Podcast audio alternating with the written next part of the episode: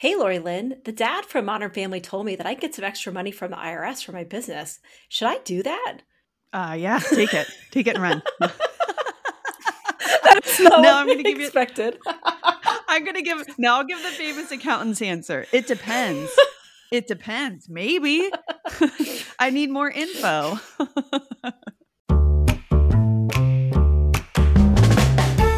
Welcome to Fleece Vests, where we ask experts why we shouldn't commit tax fraud.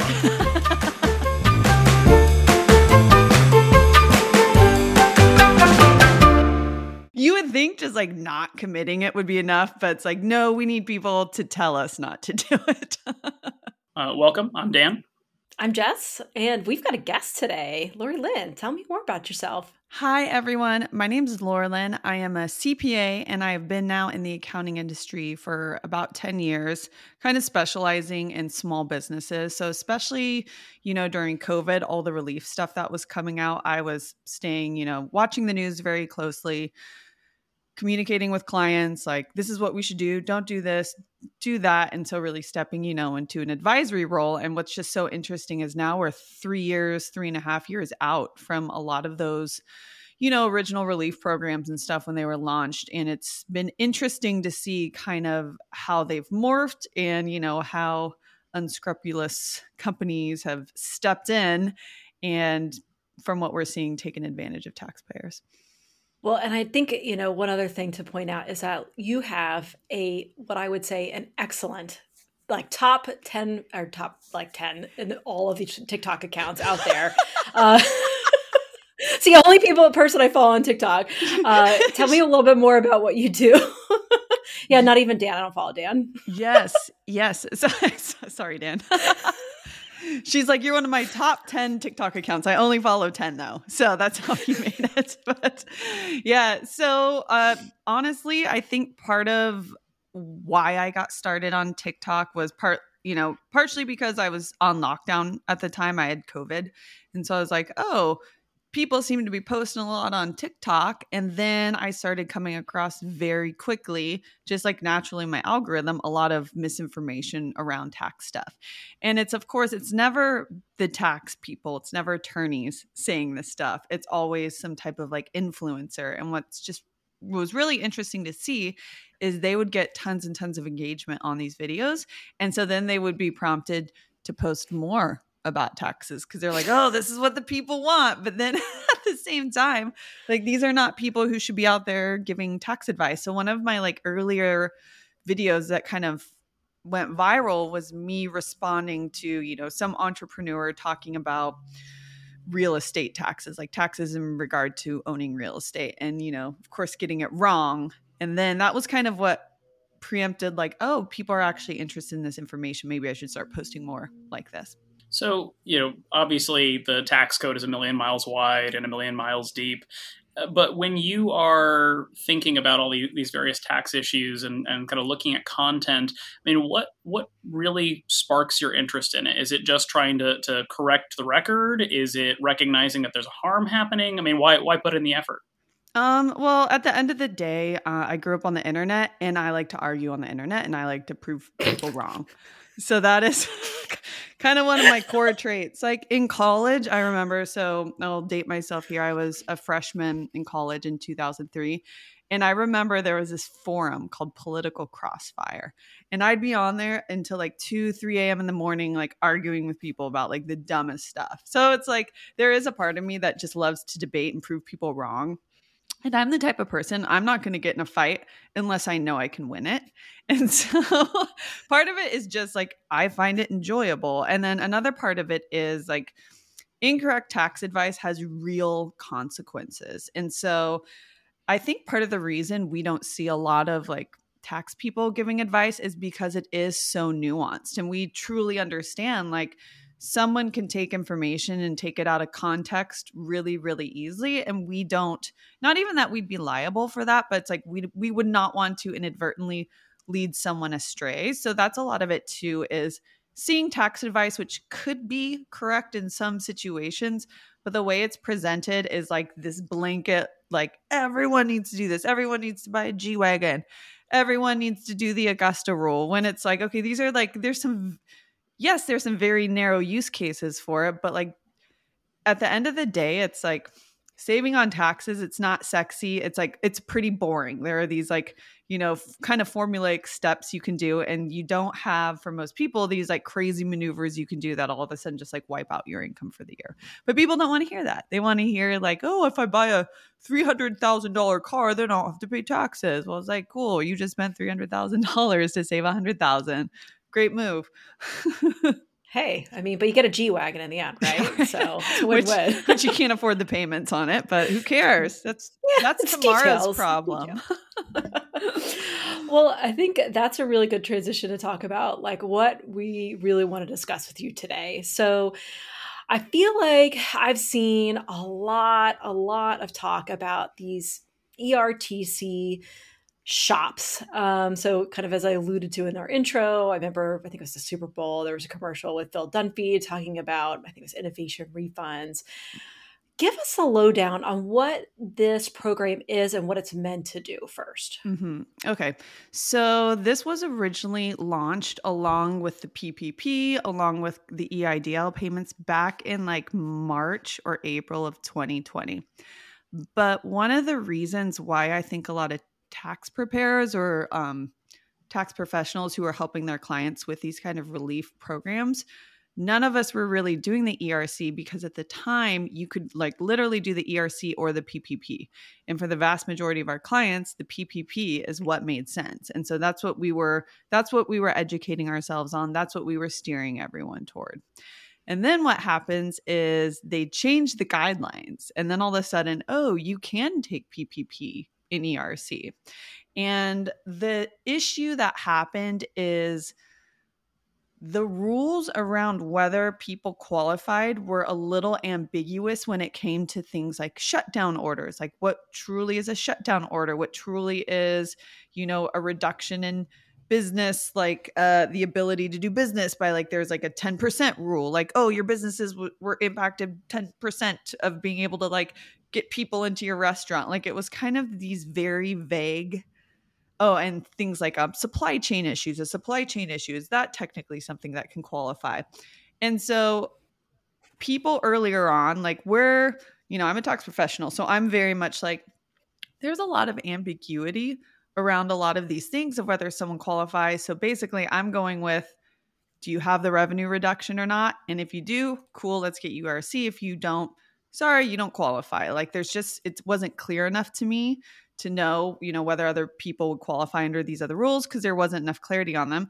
Well, then you have all these companies popping up, not caring that the rules aren't clear and kind of taking this, you know, better to ask for forgiveness than permission approach. And it's just kind of taking the most liberal approaches to all these rules and then, you know, charging that 15 to 20% contingency fee. So, you know, whatever the client's getting back, they're taking 15 to 20% of it, you know, regardless of the amount of work you actually have to put in to get that. Like it's not much more work to get someone 30,000 than it necessarily is to get them 300,000, but the fees were not aligned with that at all. And so it's just like you have ambiguous rules and the ability to make a lot of money not doing a lot of work. I mean, it's just rife for fraud. So, I mean, the thing that pops up that I think we have seen essentially in every form of advertising for this that I've bumped into is essentially sort of a casual throwing under the bus of the accountants and the tax preparers of the world and saying, you know, your CPA just doesn't get it. They just, you know, they don't know how this all works, but we have a team of tax experts and tax attorneys who can ensure that you get the maximum tax credit and refund possible under the law. Disclaimer, no tax advice or legal advice is given by this company. So, you know, beyond just sort of the obvious eyebrow raise that invokes, why do you think that there's any credibility or why do you think the companies are so audacious in saying that, you know, really will get it right when your current professional who already knows your business and your financials isn't? I think some of it is the type of people that attracted, you know, who saw those big dollar signs. Like it was literally people who had never been in the accounting space ever being like, oh, this is an opportunity to make money. I'm going to jump in here.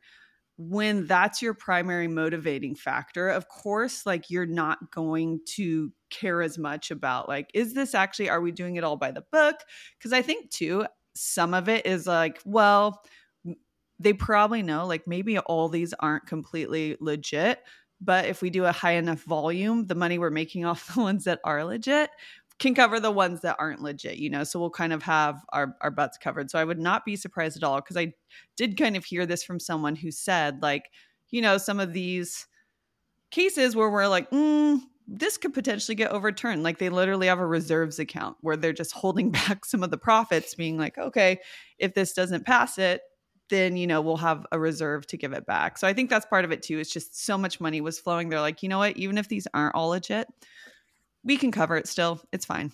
That's interesting. So, but one of the things that the IRS tells, well, you know, taxpayers is that they shouldn't be paying a percentage of their refund to pay for their tax preparer. But yet this still seems to be the primary way that the shops charge. Is that correct? Yeah. And where I think it gets a little dicey, because this was an argument that was happening among tax preparers on tax Twitter, was, can we charge a percentage of fees and whether that's legal and And basically what the AICPA came out and said was, it was legal. It wasn't the same as if we can charge a contingency fee, like on an audit, saying we'll get you this amount of money back. And then two, what makes it a little different is it's a payroll report. It's not the return. And then that's another thing that happens is, okay, you get the ERC. Now you have to amend tax returns. Do you think any of these ERC shops are telling these clients, like, oh, you also have to amend these tax returns and claim this money as income, essentially? No, they're not. And so I've had, there's one client in particular who used, without my permission, I already told them, you don't qualify. Well, a company swept in and said, you do qualify, charged them a 20% contingency fee. They're like, hey, we got this really large check from the IRS. What do we do with it? And I was like, what do you mean? What do you mean you got a really large check from the IRS? And then I was like, okay. I was like, I don't think you qualified for this. And also, like, now you have to amend tax returns and I can't amend these for you because I don't think this is right, because the IRS came out and said after the fact. Again, I'm very conservative, so anything that just doesn't sit right, I'm not going to do it. But the IRS did end up coming out and saying afterwards, like, look, you can't rely on these third-party work papers, essentially. Like, you have to do your own due diligence. So if you go ahead and do an amended return based on a bogus ERC claim, like, you can be hit with preparer penalties. So that's all very interesting to me as somebody who isn't a tax nerd or a professional tax nerd, right?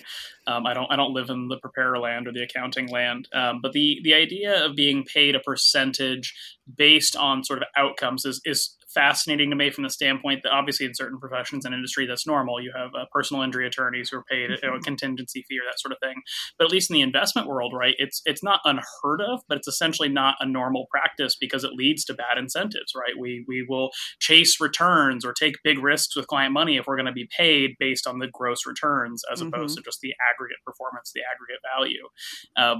You know, in terms of the AICPA coming out and saying it's not illegal, did that surprise you? Does that feel maybe unusual or just out of place given the potential conflicts of interest? Yeah, I didn't like it. It didn't really sit well with me, you know. But I have friends who did it and did do a percentage, and then I had other friends who would do a percentage up to a certain, not to exceed.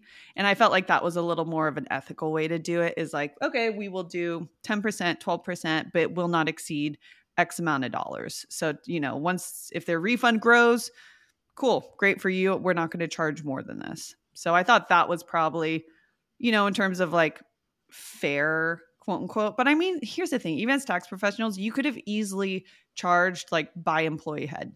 Like, there's a lot of other ways you could have charged and still been compensated fairly. But I feel like the percentage just allowed a lot of people to price gouge.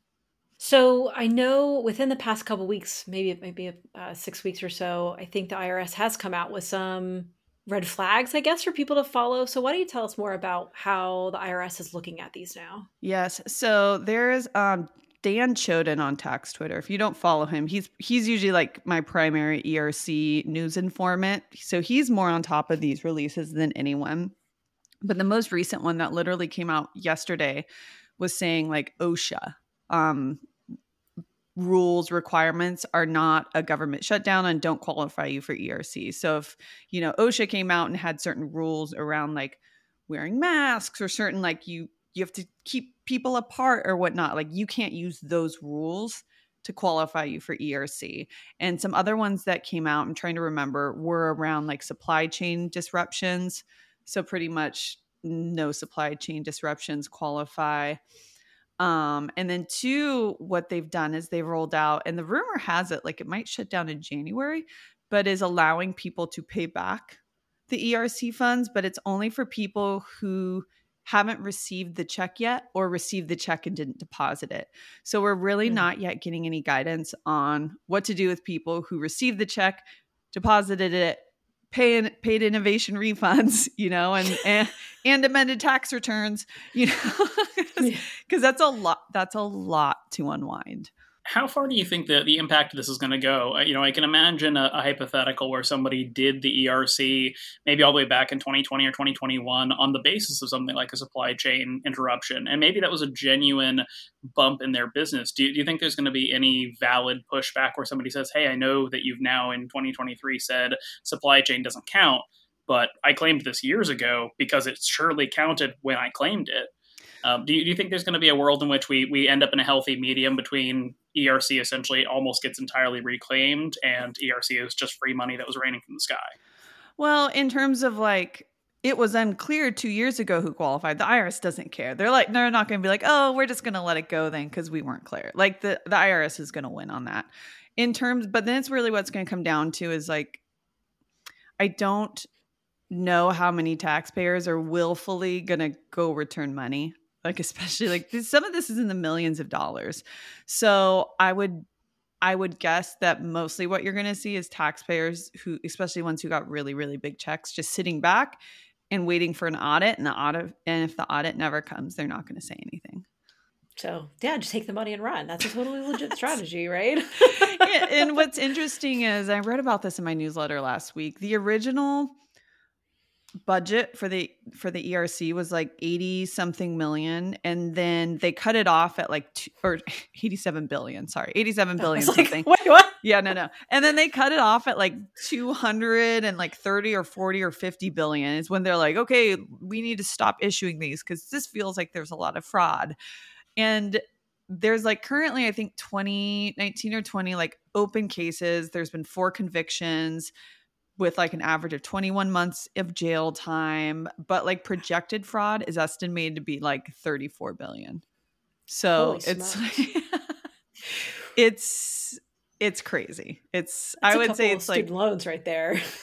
It's probably going to end up being like one of the most like Congress tax credit like fraud program ever when it's all said and done. So what would you tell somebody, you know, who maybe has been solicited by one of these companies, who maybe has the worksheets or is in the middle of it? What would you tell that person if they're uncertain, if they're hearing you describe all these issues and challenges with it? What would you tell them to help them decide whether it makes sense to continue or whether they need to stop? Yeah, I'd say reach out to your tax preparer and ask them. But what if my tax preparer is Phil Dunphy from Modern Family? Oh gosh. Good, right? Oh, then you're just SOL. I mean, you know, as a taxpayer, you do have to rely on professionals to a certain extent. So it's like, do your own research as well and pull in professionals when you can. What kind of is unfortunate is at the end of the day, like it's your return. You're the one signing it and saying, yeah, this information's correct. So you need to feel really sure about it and not just, you know, take this company who's taking 20% of your refund at face value. If you are what would you tell anybody who is a tax client? Maybe it's your client, maybe it's some other preparer's client, but if somebody is feeling a little guilty or unsure, what from your perspective as the tax preparer is going to be the best way for them to sort of have the amnesty conversation with you? How should they just bring that to your attention and say, hey, maybe I shouldn't have done this. What do you think? I only had one client, thankfully, who did this, but I mean, you just need to be honest with your tax preparer and let them know. And then though, at the end of the day, like if we're having to amend your returns, we're going to be asking these questions anyway. And so it's better. It's like, it's one of those things where it's better just to confess than to get your hand caught in the cookie jar, like to be like, oh shoot, they got me. Cause I mean, what's unfortunate is if you come to us, like regardless of, you know, if you come to us or we catch you, if we determine based on, you know, our due diligence that you took this and shouldn't have, like we can't continue that engagement. And I can't even refer you to someone else because I'm not in good conscience going to refer a client to someone who I can't service because of like ethical considerations. So it's pretty unfortunate. Well, this has been awesome. Any other parting comments that you want to take on this particular scam, or, well, I guess not scam, but maybe a legitimate program with some scammy elements, or anything else you want to talk about? Yeah, I would guess, like, it's, in my opinion, I think a lot of this could have been avoided if the IRS had come out a lot earlier on and given definitive guidance on a lot of the areas that were very ambiguous. And so their lack of clarity, I think, is what allowed the fraud to flourish. And it's, you know, because of how many dollars were behind this, I just don't understand the reasoning of why they kind of dragged their feet so long on this. Because this is a big deal. This is a huge program. And now we're seeing the consequences of pretty much their inaction. You know, as my inner libertarian sings with the praise of the phrase, it's somewhat the IRS's fault, but I don't think that's actually the lesson we're supposed to take away from your comment. I mean, no, it is though, because, you know, especially us early on when these governments were rolling out, I was sending out newsletters to my clients every single day because that's how unclear a lot of it was. And so it's like, I get that Congress can write these bills, you know, and with these blank checks pretty much, and do things like that. But here's the thing. We know they do that. And you need to have the staff and the people on the ground to be able to be flexible and give out guidance a lot quicker than what we saw during all the COVID stuff. Like, it's not out of the realm of possibilities. Like, that's what I don't get. Like, you need to plan for things that are within, like, reason of happening. And so it's just like boggles my mind. It's like, really, we needed to wait 3.5 years to get guidance on this. Like, is that good enough? No, it's not good enough. And now all the tax professionals got thrown under the bus as a result. That's tomorrow's problem. They don't have to worry about that. But, well, Laurelyn, how can people find you? Yes. If you are in the accounting community, the best place to find me is just #TaxTwitter is where I post a lot. My handle is just Laurelyn Wilson, my name.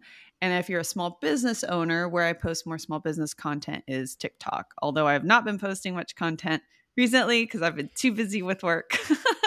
But maybe in January, it might kick back up again. For like 3 weeks, right? Yeah, seriously. Well, thank you again for joining us and being our first guest here on Fleece Vests. Oh, I was the first? Oh my gosh. You popped our cherry. Woohoo. Yay! Okay.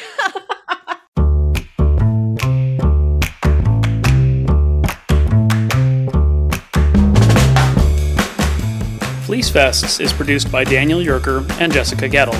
Daniel Yurker is an investment advisor representative of My Wealth Planners, a registered investment advisor in Colorado, and Jessica Gettle is an investment advisor representative of Pavilion Financial Planning, a registered investment advisor in Pennsylvania. Our theme song is Dr. Yes by Yari. Nothing discussed in this podcast is investment advice or any other form of advice, and the podcast is for education and entertainment purposes.